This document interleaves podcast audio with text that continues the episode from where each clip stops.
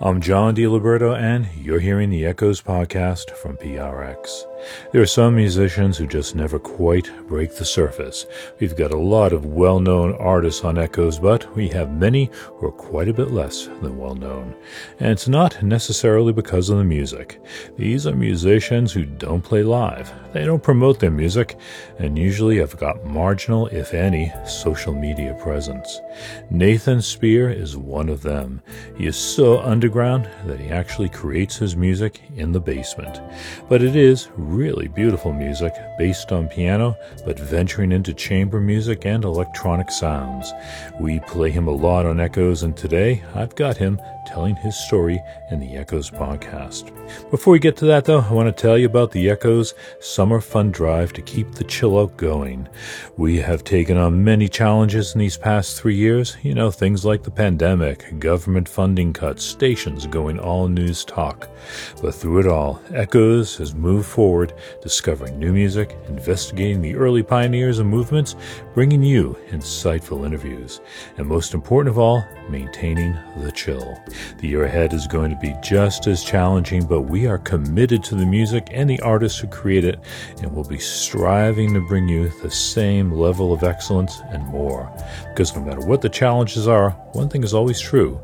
Echoes will push the boundaries of our imaginations and yours, and echoes will always bring on the chill. You are why we do what we do, and we need your help to raise $20,000.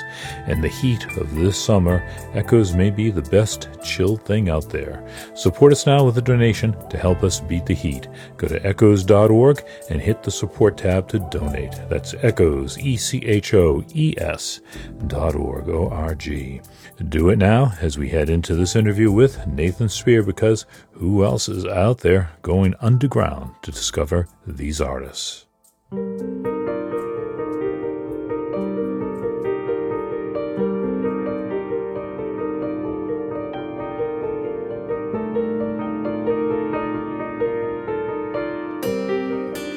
Nathan Speir is one of those bedroom type musicians, but with chops. Actually, he's a basement musician.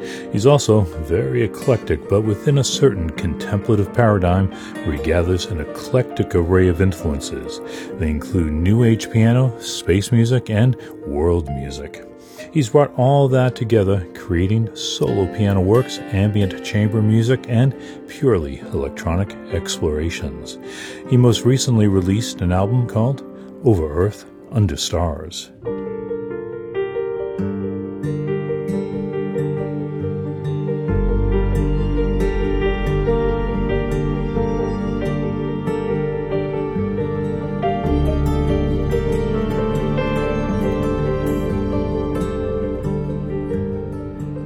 We're talking to Nathan Speir over the Riverside app. He's sitting in his basement studio in his home in rural North Carolina. His grand piano, a couple of hand drums, and some electronic instruments are visible behind him. Born in 1980, he grew up on Florida's Space Coast. His father worked as a mechanic for the Space Center. Just being in that environment fed his creative imagination. I have very deep nostalgic memories of being in a part of Florida that just now is fully developed, at the time was nothing but orange groves and backyard uh, sand lots, quarry mines, thinking about space, looking at the stars. It was first time that someone tuned me into the Orlando public radio station and I could listen to echoes at night as well as, you know, Hearts of Space. And it was around that same time one of my uncles was bringing in some other recordings of Tangerine Dream and Andreas Vollenweider. That just opened up my whole world of just turned up my creativity from there. I just wanted to continue to paint, make music, write stories.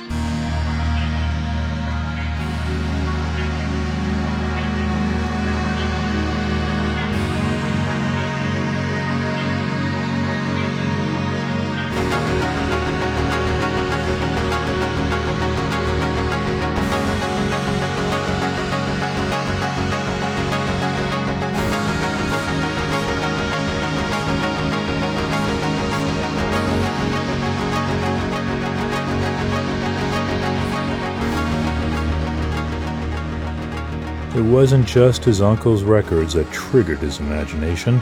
Listening to public radio also provided an escape. I got the benefit of hearing new music that I like. I had some dubbed cassette recordings of Echo radio programs that I would listen through for years in one of my first cars, you know? He first started making music by noodling around on a decaying upright piano that his family got from his grandmother. I didn't even know what I was doing with it, but um, I sure enjoyed plucking around at it. And then they talked about putting me in some piano lessons, and I got a little bit intimidated. But by the end of the first year, though, I was flourishing. I started writing some of my own music down when I was 12 and um, was trying to just record stuff with uh, cassette recorders. I remember taking a tape reset recording to a um, New Age bookstore in Cocoa Beach when I was around 14. They played a little bit of it over the speaker system, and I thought, wow, that's pretty cool. Even back then, he was inspired as much by timbre and tone as by notes. The upright piano was never in perfect repair, with notes clanging and ringing more than they were supposed to. There was still a little bit of twang. You know, that upright piano, those full size, they, they really ring. I would love to just hold the sustain pedal down, and I would just imagine, boy, if I had a synthesizer right now, like, this must be what it feels like. And so I just kind of space out on some of those sustain notes sometimes. Really didn't even need too many notes to please myself.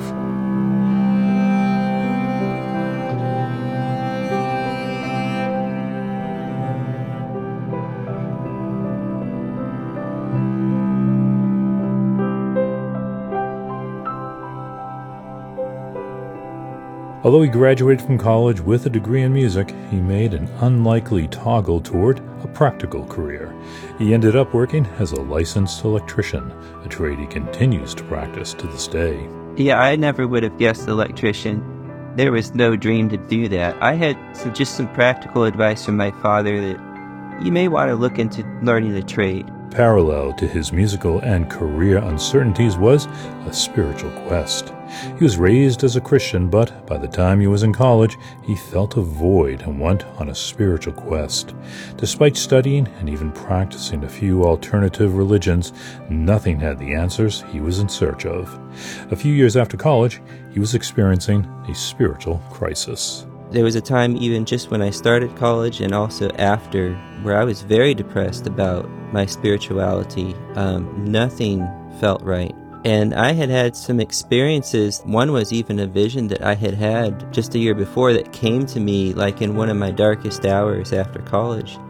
And it was this vision I had had of a place I never visited, but after doing some research, it was the narthex, the front of where you would enter an Orthodox church. So I looked one up and found one that was local.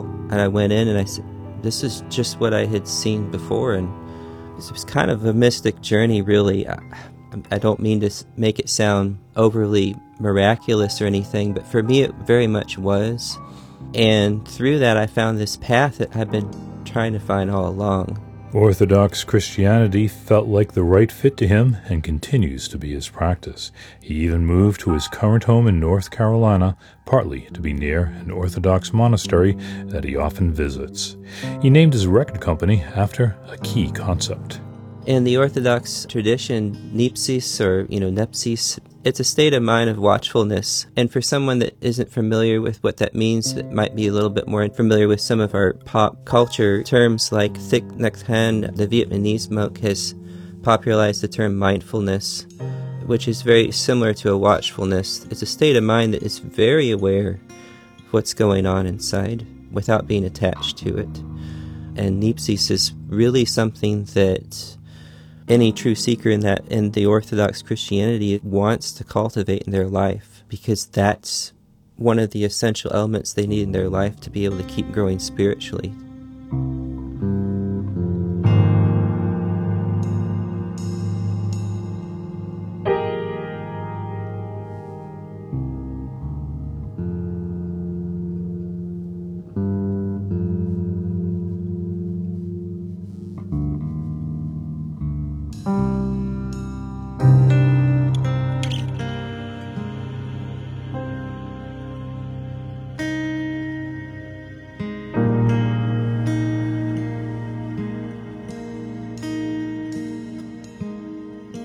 He's made some recordings of Orthodox chant and released them on his label.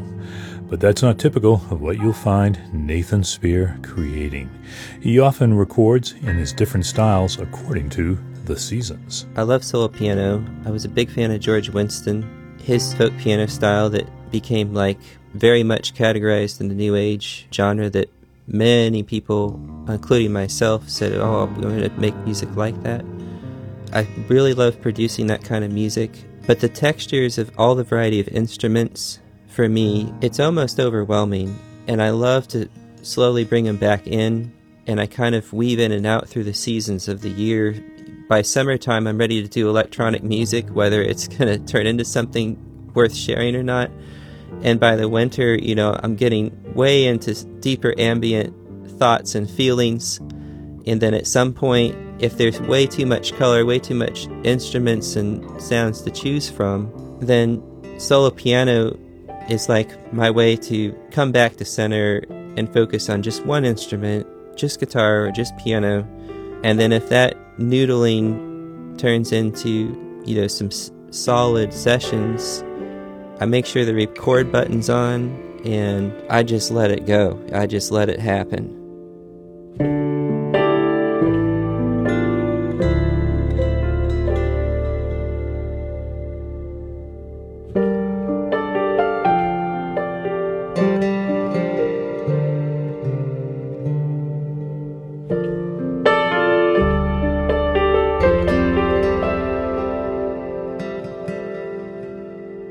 Many of his solo piano works were created in real time. He just hit record and played.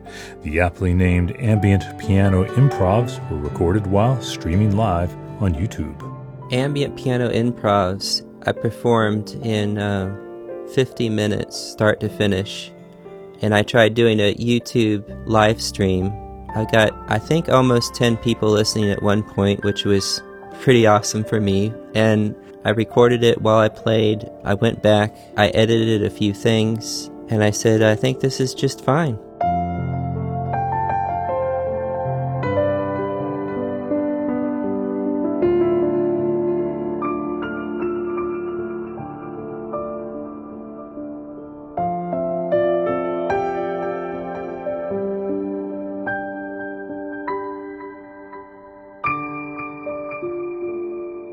Speir's ambient chamber music often features multiple instruments, but it's not coming from other musicians. Speir plays everything, including instruments he never formally studied. Desperation was the other reason I got him, though, because I wanted to record music with those instruments, and I was afraid I couldn't afford to hire someone to record with me. I felt like surely there's a way to try. I gotta try. And then that just goes back to a couple of the old mottos from college I took with me, which was if you're going to do it, you just do it. Don't spend your whole life just practicing. Either you're going to play music and make it, or you're just going to keep practicing those scales and chords. So that's pretty much the approach I take for instruments.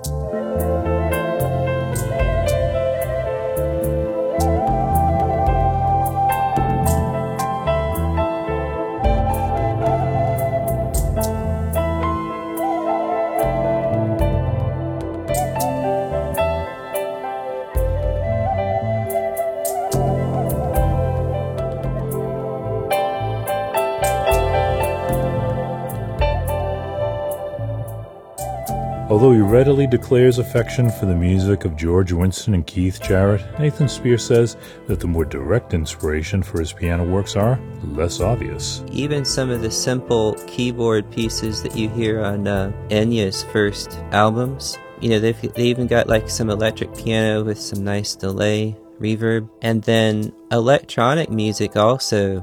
That's influenced me a lot. Some of the deeper spaces of like Steve Roach he's a little bit more for my generation, the music pioneer.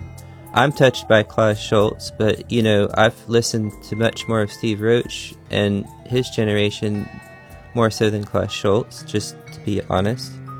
I love listening to other pianists, but I've drawn a lot of my inspiration from other guitarists like Pat Metheny, electronic musicians, and then I feel inclined to try to channel something that makes me feel like that when I'm playing piano And then the way that it comes out, it's just not necessarily anything that is going to sound like who I was thinking of when I played it.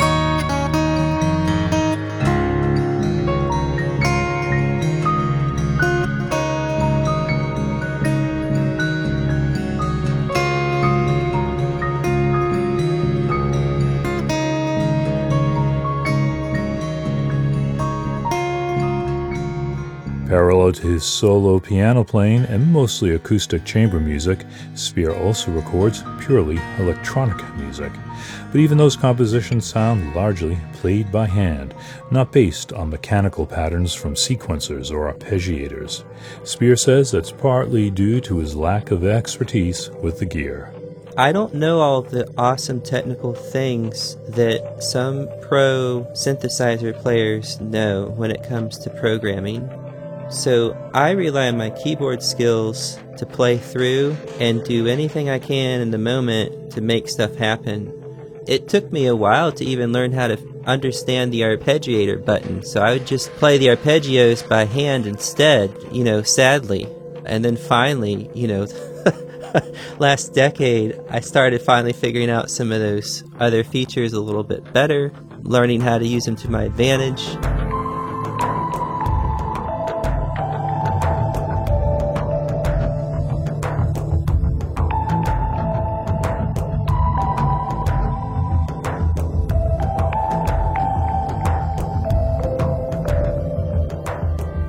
Nathan Speir has no intention of focusing on any one particular musical direction. He'll continue to follow his spontaneous inspirations. His latest recording is the ambient chamber work Over Earth, Under Stars on his own Nepsis label.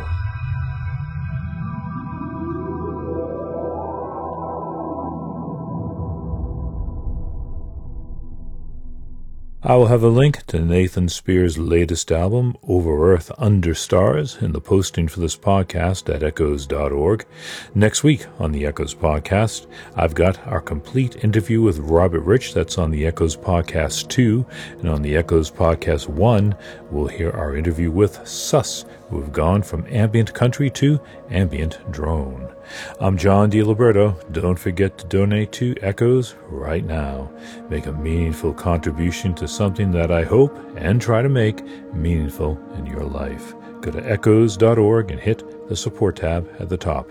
That's echoes, E C H O E S dot org, O R G. This has been the Echoes podcast from PRX. See you next week, tonight on the radio somewhere in the country, or at Echoes Online right now or whenever you want.